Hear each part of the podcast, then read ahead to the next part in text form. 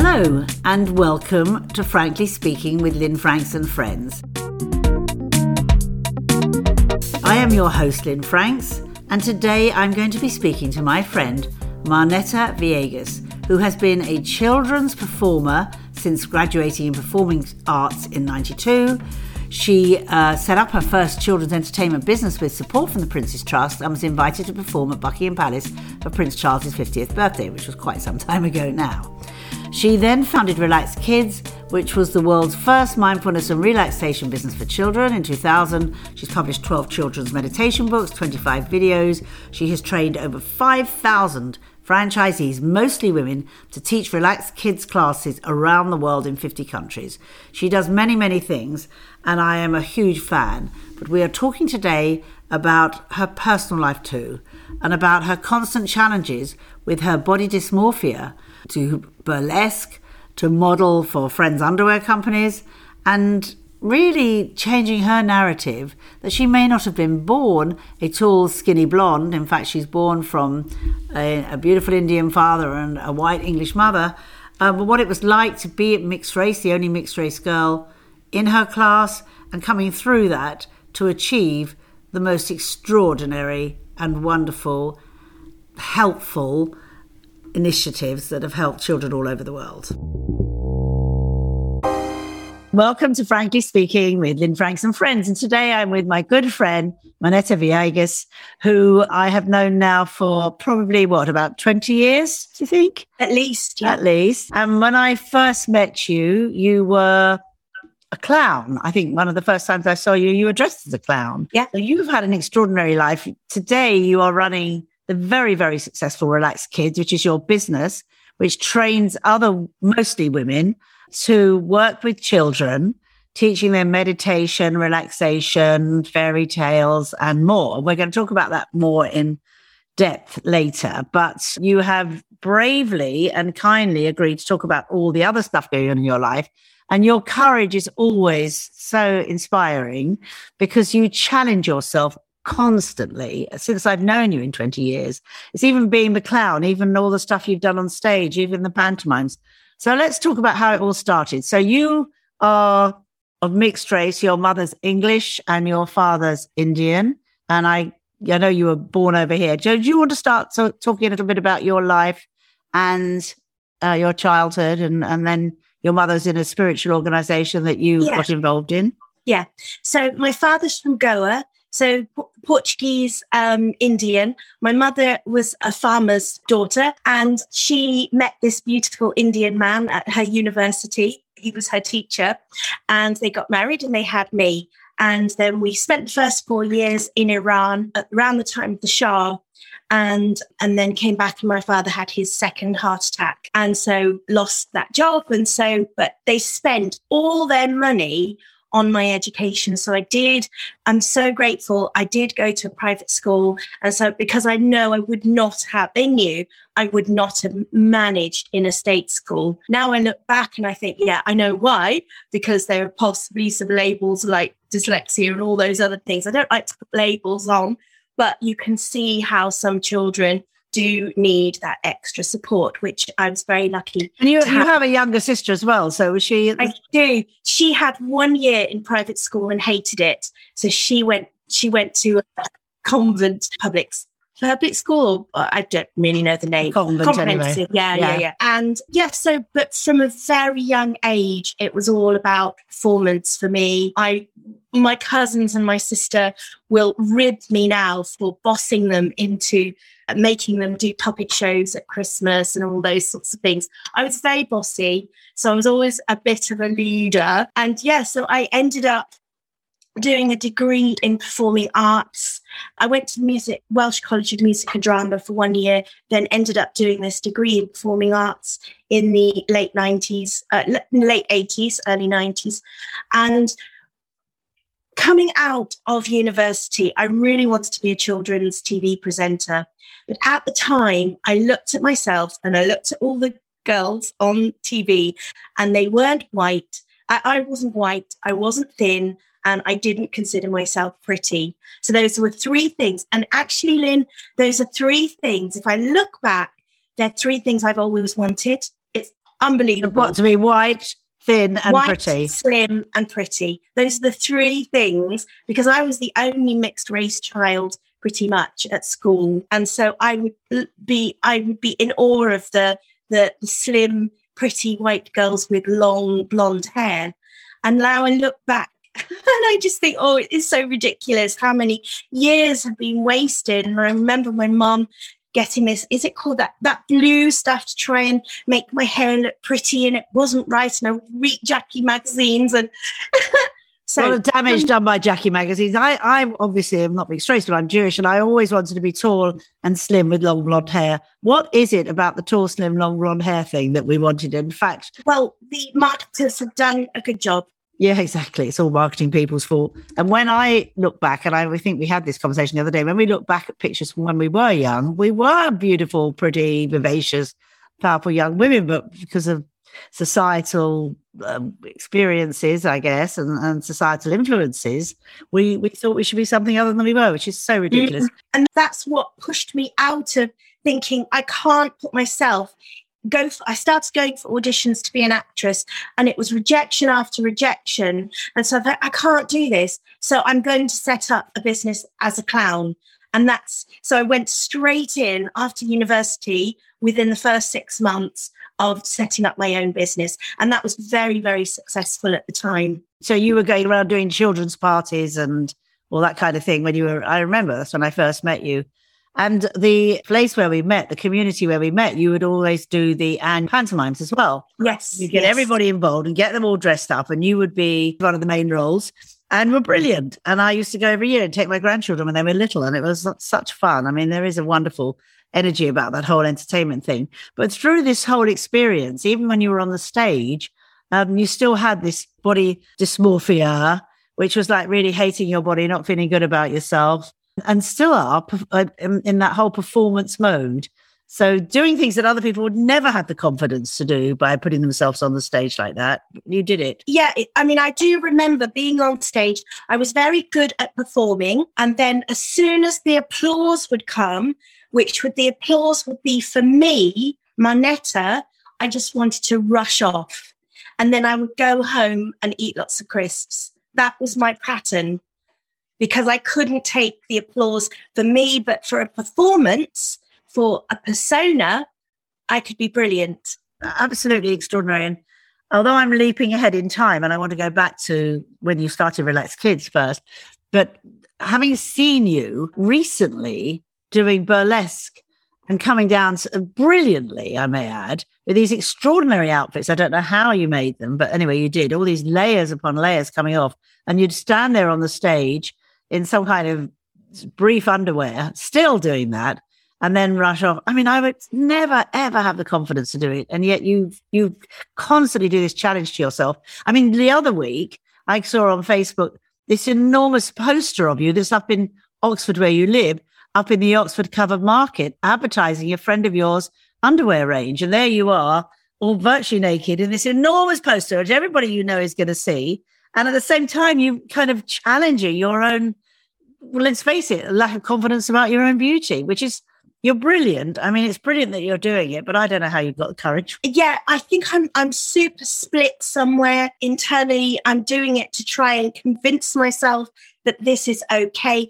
The reason why I did that underwear shoot because it was a set in a beautiful lake setting and because I wild swim I just wanted to do the wild swimming bit and so I agreed and I didn't ever think she would use pictures of me because there were some real beauties there, but she wanted to, her whole ethos of her underwear range is showing women of all shapes, sizes, and colors. And, and it's so amazing now that th- this is a thing. Diversity is, is, is the most, you know, actually it's celebrated more. And if you're an actress now of you are a minority in terms of yes, it's true. wanted. I mean, if we look at TV commercials now, that of white, skinny, tall girls with long blonde hair aren't on them.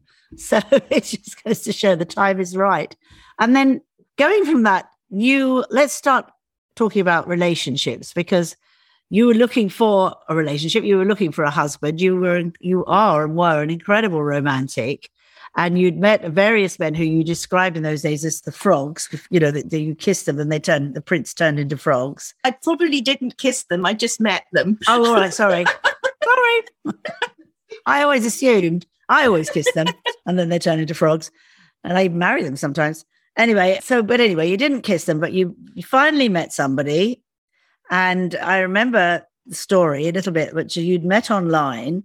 So I, I, I have to say, what I did do a month before, I did a whole law of attraction thing. So I was seeing everything in twos, reading The Secret, and this was my. Once I commit to something, I really commit to it. This was my project.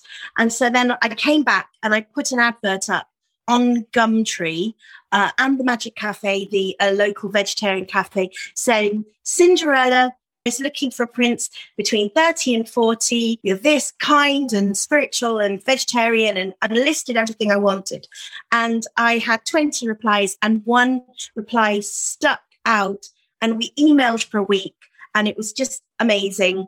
And then we went to Blenheim Palace for a walk on our first date. And four days later, he asked me to marry him. And we got married at Blenheim Palace a year to that day that he asked me that, yeah, to, that we met. And today is my 14th anniversary from that day. We're not married now, but it's still a lovely story. Well, congratulations. it is a lovely story. There's a lot more to it than that. I was at that wedding at Blenheim Palace. You had got yourself absolutely laced into this, as skinny as you could be, into this this uh, this beautiful dress. You'd given us all color instructions, and we all had to wear peach and it was beautiful. You had the carriage, you had the not pink, dusky pink. Oh, dusky pink. Sorry, I knew it was uh, dusky pink. Much nicer. Yeah, no, it does. Sorry, yeah, dusky pink. We all of us, all your friends, were hunting around looking for some dusky pink clothes. And then you had the carriage, you had the horses, you had he was all dressed up. And let me just say that Stuart was a little bit younger than you and quite much more nervous than you were, and you got him all dressed up as this prince. Talk about actually. He chose what to wear. I didn't choose Did that. Okay, yeah, well, I won't take give you the responsibility for that one then.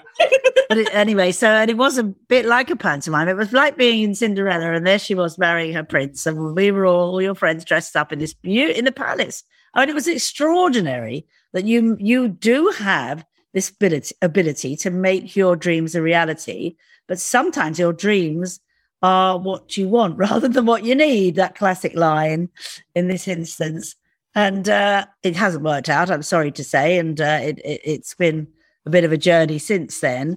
Anyway, Stuart got involved with you in your business, which is the thing I always do as well. Not at the moment, but I generally have brought husbands and boyfriends into my business or start working with them, which is not necessarily the most recommended pathway, I think, for, for true happiness. It can be. I mean, some couples work together brilliantly, stay together, marry brilliantly, and it's fantastic. But I think it's also can be a, a little bit of a risk.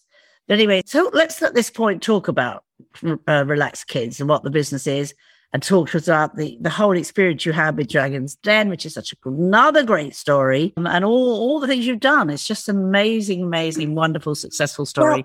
Well, I remember, Lynne, I think it was about 1999. I had this idea to, to help children to meditate because what was happening, I was over the years, I was noticing a change in children's behavior as I was performing and entertaining these children, and their attention was getting worse and they weren't concentrating.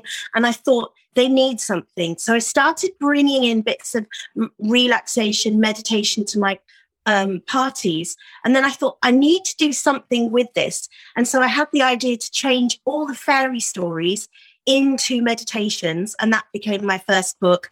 And then from that, I developed this seven um, step system to teaching children to relax, which became the classes. And then I went on to do training. But I remember you coming round to my flat very, very early on, late 90s, early 2000s. And and I'm showing you some of the early Relax Kids mock-ups, and you went, "Oh yes, this is good. This is good." And I and I remember feeling really, "Oh well, it's Lynne said it's it's a good thing to do. I'm going to do it." Oh wow! well, I know I'm so you're glad. at the time. Yeah. yeah. No, I'm really glad to hear that because I knew straight away the whole idea, the whole concept of teaching kids to relax and using, as you do, the fairy stories and myths to get them involved, and and from there taking them on a journey is brilliant and because again, you're an actress, you're trained in performance art, you're able to use your voice. So in those days, of course, we were using CDs all over the place. And very, very quickly, you recorded a number of CDs and produced some books uh, almost immediately. I mean, again, huge confidence, huge courage. And with the money that my mother gave me to buy a flat, she gave me £45,000. That was my inheritance because she was going to India. And this was to buy a flat in London. And I just went, nah, I don't want to do that. I want to put this into making CDs for children, which is like crazy. But that's what I did. Yeah. And and so the concept of relaxed kids it fairly quickly moved on to becoming something where you would teach other people. So over the years, uh, roughly, how many women have learned to be relaxed kids? I've trained over 5,000 coaches in 50 countries, probably maybe 5,300 now. And I would say about 12 or 13 of those are men. So it's all women. And that's absolutely incredible. Incredible. I had no idea. I had no idea it got into so many countries and so many thousands of women. And did it change during lockdown? I mean, was there more of a need for it? Yeah, well, with, with in lockdown, we took everything online, of course, as everybody does, and so people were able to train. Yes, some coaches panicked, obviously. We all panicked because a lot of schoolwork was stopping. But then some schools were still doing things on Zooms, and some coaches were doing sessions for the whole school, and each classroom were on their own Zoom, if you imagine and they were there and they were teaching the whole. So it's opened up lots of different things. Some coaches have gone one to one into school, into um, people's homes online and done sessions. And you work, and you have from the beginning worked quite directly with a lot of schools that come to you and say, "Will you bring this into your school?" And you then find a local person to train up that can then facilitate that or back in the day when it wasn't online i guess usually well the school will come to us and then we will send them a coach if there is one locally or some schools they they will train a teacher and tell me about the Dragon's Den. That was in 2005. I remember seeing it in 2005 and again thinking how courageous you were, but it seems like yesterday. So tell us the story. I do remember watching the first episode of Dragon's Den thinking I would never, ever go on that. And then what happened? In fact, Lynne, I wonder if it was, I think it was from your email or something. I have a funny feeling you're relate, you're, you're involved, involved in this. I may have been. I think so. And I thought, oh, well, I'll fit it in. And then I ended up going on to the, to the next stage and the next stage. And before I knew it, I was being invited in. I went and did the test and they said, if you get investment, and I was thinking, look, don't take it because we don't know, we might call you in six months or so. And they called me next day saying, We want you Tuesday. So it, it all happened very soon. I went in, I was sort of prepared. I did the whole thing like a fairy story, but they just laughed me out of the den. They laughed. But what the thing they did say, well, my mistake. Peter Jones asked me, Did you set a spell on me? That's what he. Well, he did say that. He said, I'm going to have to say now, I'm not going to invest because I feel quite hypnotized.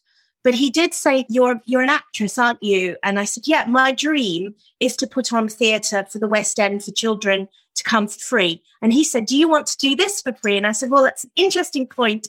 I didn't set it up to make lots of money. I set it up to make social change." And at that point, there was pin drop silence, and they say, "Did you just say you don't want to make any money? How can we invest?" And that was that was me out of the den, and I cried all the way home. I wanted to give up then, but I just kept, and so many times then I've wanted to give up my business. I've offered it for a pal. You know? no, no, no, no, no. I'm afraid you found you found your sole purpose. One of them. There may be other things. I mean, you could you've already got a women's creative group you started, and there'll be lots of other things you'll do. But I thought you said at the time, but that was probably making yourself feel better, that you never wanted their money anyway. I remember you saying this to me, and you really only did it for the PR which you then used brilliantly. The next morning, there were 40 orders on the desk. I walked into the office and the girl went, What's going on? Yeah.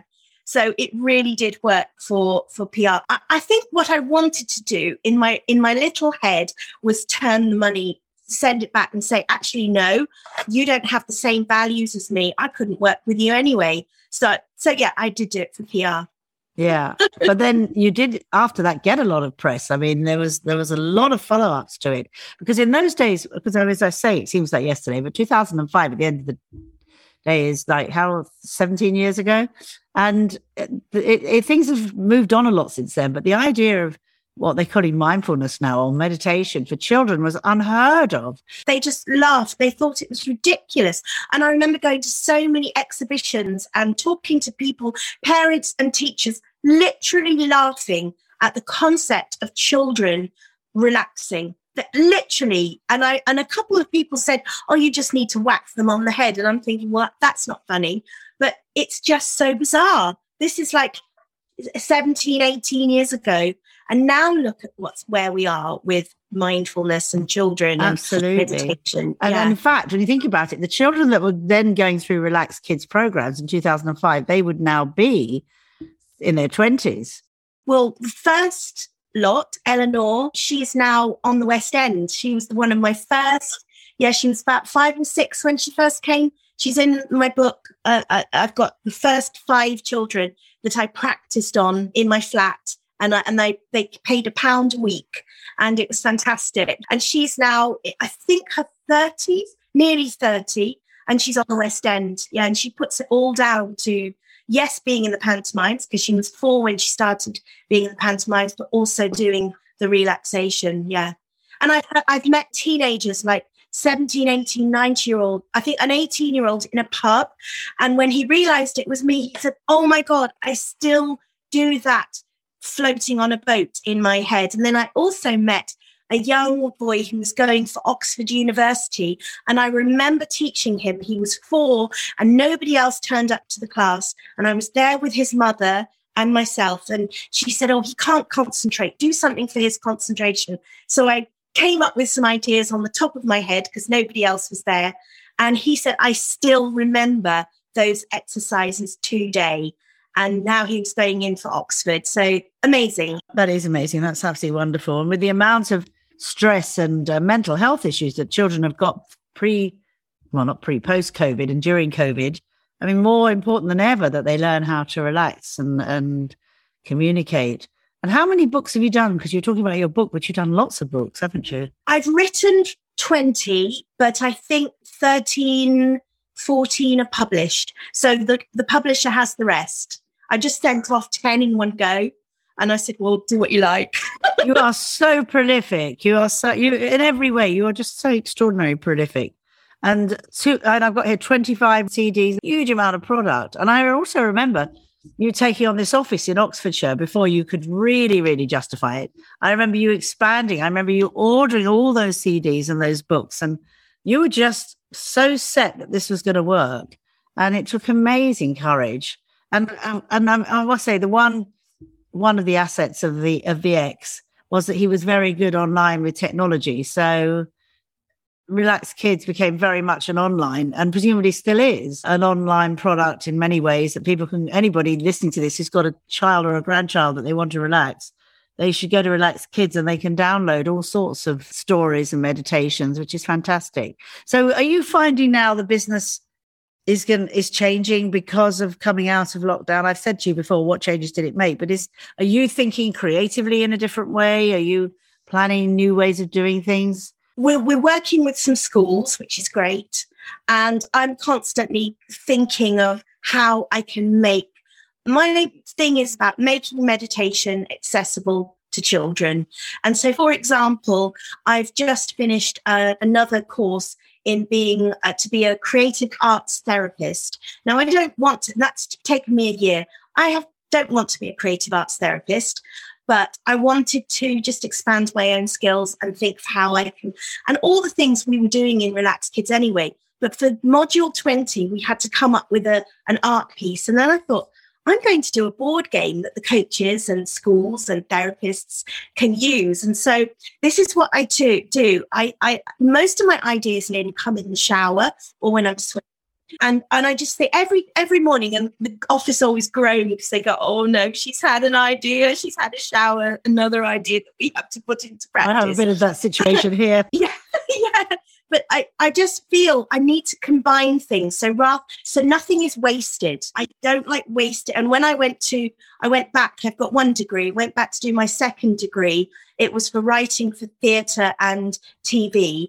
And I didn't really want to write for theatre or TV, but out of that came a, a play, which we then, with Monster Experiment and a book, which I got published. And that play went around schools. So everything has to be used. Although I do have lots of, I have drawers of things that that are idea of ideas and books and just like too much. And tell tell me about the burlesque a bit because actually you did that in my son-in-law's club at the time in Oxford, and it, I, I just blew me away. What was the first you created these fantasy figures well, the idea came from because I was doing wild swimming, so I was part of a swimming club, and and I think that's been very helpful because with wild swimming, with swimming, you, we're all shapes and sizes, and and everybody's changing in front of each other outside. Things drop, and it's all it's no big deal, and so that's been very healing. And I went to a great tit no, it's called the Blue Tits Weekend. Blue meaning cold tits says what it is, but it but the, the logo is is is little birds. And it we were camping in this this place and there were 100 people 150 people mainly women. And i just thought for the entertainment i would love to do some a, a show where it's swimming related. So i create this story and i do but it's a burlesque thing because they would just love it. And i did it and I had my big dry robe and I had fish coming out and all sorts of things. And then I ended up taking, you know, my clothes off. Not all, but most. most. and I loved it. And there was a girl there who said her friend, she's seen loads of burlesque, and her friend is an agent in Brighton. And she said, Your burlesque is some of the best burlesque I've seen. And I'm thinking, Well, I haven't trained. I was just making it up. Maybe I'll have a go. And so I joined the drag collective in Oxford and I sort of started doing drag queen acts. And I did, oh, yes, I did your son, um, my son in law, Matt, uh, the Catweazle. I did their 21st anniversary, and that was quite interesting. And then I did a Marie Antoinette. And then I did another one where I was walked into the theatre and I pretended that I thought it was a dance class. And then I was wearing all sort of like all grey and looking very frumpy. And then the music turns on and I listen to some affirmations and then I start oh, learning, so just doing the burlesque. There's all pink underneath. So yeah, it's fun. It's fun. Yeah, no, it's it's fun to watch. I love it. And then you film it. Uh, it's amazing. Have you got some more coming up? But then no, I haven't. Because then, Lynne, I have to say, when I look at the photos after, I go, oh my God, how did I do that? That's what people have to see because somehow in my head it's it's a different body. Maybe that's what it is. and then I think, oh no, saw the photos of the of the swimming thing. I think, oh, you can't use that. Yes, we can. And she doesn't Photoshop either. That's her policy. Oh, you could at least Photoshop a little bit. No, they weren't. But you look great. I mean, you look absolutely fantastic. So, I mean, it's all back in the head. And so if you if you could change anything in your life today that is changeable that would make you happy, what would it be? The first thing I would change is yes, what's going on in my head and this this self hatred and you know and this is why I've done Relax Kids I think because and I know where it comes from. It comes from I can identify the point of when I was about 7 and I was publicly shamed for being fat by people who I cared for and since then, I've carried that stigma. And, you know, it's interesting. I've always thought I was fat or during doing all these pantomimes. And then 10 years, I would look back and I found a costume and it was tiny. It was tiny. So it's like we grow into what we believe yeah, we Oh, absolutely. Absolutely. Yeah. Oh, well, I, I, I hope that you will change what's going on in your head because you are a beautiful woman. And I told you that for as long as I've known you, and you you have to see it. I mean, I'm just looking at you as we talk on Zoom here, and you look stunning, and your skin's beautiful, your face is beautiful, and you know you got nothing to worry about whatsoever. No, but we have to. It's like we have to. You have to believe it yourself. It's all very well me saying it, but you've got to look. You've got to feel it yourself. Well, I hope you will. And of course, the love of your life these days is not your ex husband, but is your beloved dog companion, Ronnie, who is, as we know, uh, a human being in dog drag and gives you lots of fun and enjoyment. And your home, which I visited last week, which I knew when you first moved in was always a bit of a fantasy place. It's a beautiful co- cottage in the country with a beautiful back garden, but you've turned it into all these mini scenes throughout. Do you want to explain a bit about it? Because I think you should write a book about it. I said that to you last week and show the people these photographs of this extraordinary creativity and how you've turned it into your living space. Wonderful. Well, I, I mean, it mainly started during lockdown because during lockdown, I just didn't want to go anywhere. I don't want to go on holiday because I just think, well, the sun is the same, the sky is the same. As long as I'm happy, I can be happy at home. And my garden is very, it's not as big as the gardens next door, but it does have a little lake at the bottom. And it's like a, I call it a slither of paradise. And what I've done is when I'm out in it, I just can't stop but think of ideas. And I think, okay, I'm going to have a Moroccan deck over there. I'm going to have a, a gym over there, outdoor gym. This is, and actually, what I what I realized just the other day that this garden, I didn't mention this when I saw you.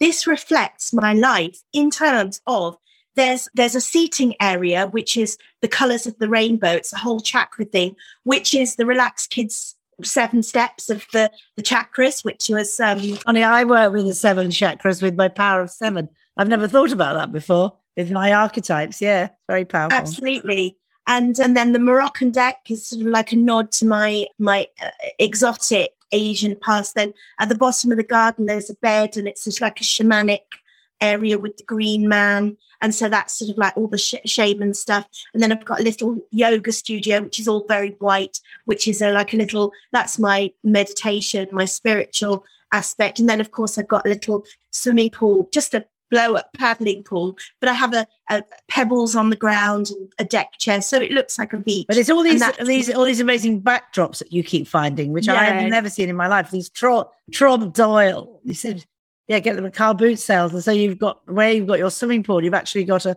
a sort of a backdrop that makes it look like it's in the beach. And then you've got a backdrop by the Moroccan one that makes it look like it's in a Moroccan palace. I can't quite remember that one, but that sort of thing. It's just amazing, absolutely amazing. And hopefully you will do the book and hopefully other people will be inspired because it's such a way we're not traveling so much, you know, which it doesn't look like it's going to be very easy to travel anyway make your home your holiday destination as you have and yeah i mean going back to your challenges thing i really i think you're right i do like challenging myself and i remember was it 2015 um, so I was on my own. I'd been on my own for a while. So I got rid over my heartbreak and I thought, okay, I'm going to do something new every single day. It was January the 1st for six months. So I'm going to go to a choir or do a dance class or listen to something or read a book or go to a new cafe. And I kept and I kept a diary and I wrote one line of each thing that I did.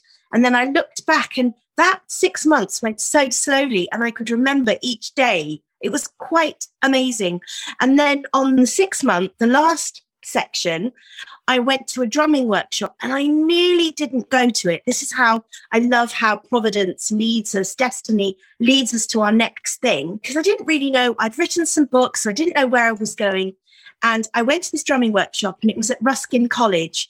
And on the stairs leading up, there was, Do you want to be a writer? Or um, do you want to do a degree in writing for TV? And I thought, actually, I'm a writer. And that was the first time after how many years? 15 years of writing books that I claimed that I was a writer. I didn't see that I was a writer before. And then I went I went on that course and I did that degree. Really? That's fantastic. Well, yeah, it's a big advantage of living in Oxford because I used to live in the same estate as you and I never took advantage of all that. It's interesting because, again, in the power of seven, there are a number of archetypes. And one of the archetypes is the storyteller. And that's who you are. And whether you're telling stories through writing or performance or creating these visual spaces, even, that's what you're doing. You're always telling a story. And as a storyteller, you can change your own narrative. So when I asked you before about what you could you change to make you happy, and you said it's got to be something that you believe, maybe that's the story. The next story is uh, your narrative. So my friend keeps telling me every single day, I have a friend, change your narrative, change your narrative. Absolutely. Well, it's a good friend and it's a good story. And are your are your power of seven the seven chakras as well? They are the seven chakras as well, and and they go. I, I don't know if I've told you what the seven are. It's seed sower. Uh, yeah, I've told you alchemist, storyteller, medicine woman, space weaver, sky dancer, and wisdom keeper, and they all relate to the chakras. And we've worked with them here on workshops where we do sound and breath work that also ties in with the chakras and body work. And just as a plug, I'm going to be doing my retreat for the Power of Seven in September, which actually would be lovely for you to come and tell your story. And we will be doing chakra healing and chakra rebalancing as part of the of what we do with the Power of Seven. Amazing. Yes. Lynne, you know, when I first set up Relax Kids, the classes, and I did um, the seven exercises. So they do movement, then they play, then they stretch, breathe, believe, relax. And my t- oh, massage in the middle. And it was I set it up and they they were going really well. And two years later, I realized it was following the seven chakras and I had no idea. I did not realize there was a chakra connection with my power of seven. You know, these things, as you know, they kind of come to us, you know, they kind of channel in, don't they? And when we give ourselves the space, whether it's in the shower or whether it's wild swimming or whether it's walking the dogs, these ideas come and they just come through. And then afterwards you think, oh gosh, I don't know where the seven came from for me. And it just came together. And now I look at everything as like seven days of the week and seven sisters mountains. Everything is sevens and it is a sacred number. And so it's worked powerfully for you and hopefully will as I'm developing right now. I've been working on it for four years, but I'm actually really developing it now in all areas that this whole power of seven thing is is very strong. So you are still coaching other women to become sort of relaxed kid franchisees, really. Yes, they have their own business, and I'm telling you, Lynne, some that we put up a thing, or somebody put up in our forum, how many classes are you teaching a week? And one person put up 28 classes, and that's one hour classes. And another one put up 20 classes. That's 20 classes in school and and some one-to-ones. And that's what you know there some coaches are doing incredibly well. So so so pleased well yes, I, I, was going to say you, i hope you you do acknowledge your own brilliance and are proud of what you've done because these coaches are taking your work out to, to many many and the response is is so much needed as well as received with uh, the love and affection in which it was designed and developed. So I have nothing but congratulations. And I know that, you know, this is in a way just part of your journey in terms of work that, you know, Relax Kids has been a huge success and will continue to be so. And it will suit itself to the modern age as we change. And I can't wait to see the next aspects of your creativity that will emerge and that's that's the thing i i think i was getting a bit despondent at some point because I, you mentioned your purpose. And I realized I'm not sure whether the meditation thing is my purpose. It's it's almost like the creativity is the purpose. And these are all the different. And so that's why I set up my my new Ignite Your Spark membership club, you know, club where I have women and every week we are creative and we have subject topics. And and I just love that club. And it just gives me I never think, oh, I've got to teach. You know, it's just so enjoyable. Well, you are yeah. true. You are such a creative, and it's great to think that you are doing that every week. It's wonderful, and um, I'm sure that's going to spread into. There won't be CDs and books, or might be books, might well be books. In fact, that's the book maybe that you do, and using the pictures of your house to illustrate rather than yeah, I can see it all coming together. Well, fantastic, absolutely fantastic. I'm I'm very delighted for you and proud of you and and and of your growth and and hope you find that inner belief in yourself and uh, love for yourself that you so deserve to to find. And we always have on the uh, podcast, we always have a simple exercise that people can go out and do, inspired by what we've talked about today. And I and I'm just wondering whether that might be that question what would you change? What could you change in your life that would give you the happiness that you deserve? And the inner voice and the narrative is obviously as we've talked about is for you. And how would you go about that? Which is perhaps i don't know if you ever journal but write well write that yeah, book. was, write that book yeah, yeah. writing in a journal, that little inner voice. Yeah. Yeah. Yeah. And change the narrative. So I think that's what we're going to have as our exercise this month. So thank you so much, Nettie. That's been very inspiring and lots of memories, Yeah. including all the connections we've had over the years. And of course, there'll be lots more to come. And I hope you do come to Somerset and I hope you do come and visit the Seed Hub and perhaps come on our retreat and tell your story. That would be just wonderful. And uh, we'll see you soon. So thank you very much and love, love, love. As you would have heard in our conversation, Nettie and I discussed the importance of being in control of your own narrative, being the storyteller of your own life, and how it is possible, journaling being a very good way of doing it, to change the negative into positive. So, why not start writing a journal today where you are telling the story of your dreams? Thank you so much for listening and taking part. And remember that we will be putting up new episodes every few weeks, and I do hope you will come back and join me again. If you like what you hear and want to learn more practical methods to help you plant the seeds in your own empowerment journey, then please subscribe to this podcast, rate it, and review. Also, make sure to join our Seed Network if you haven't already, and together with thousands of like minded women, make new friends, promote your business, and share your stories. Visit seednetwork.com to find out more. And until then, I'll see you next time on Frankly Speaking with Lynne Franks and Friends.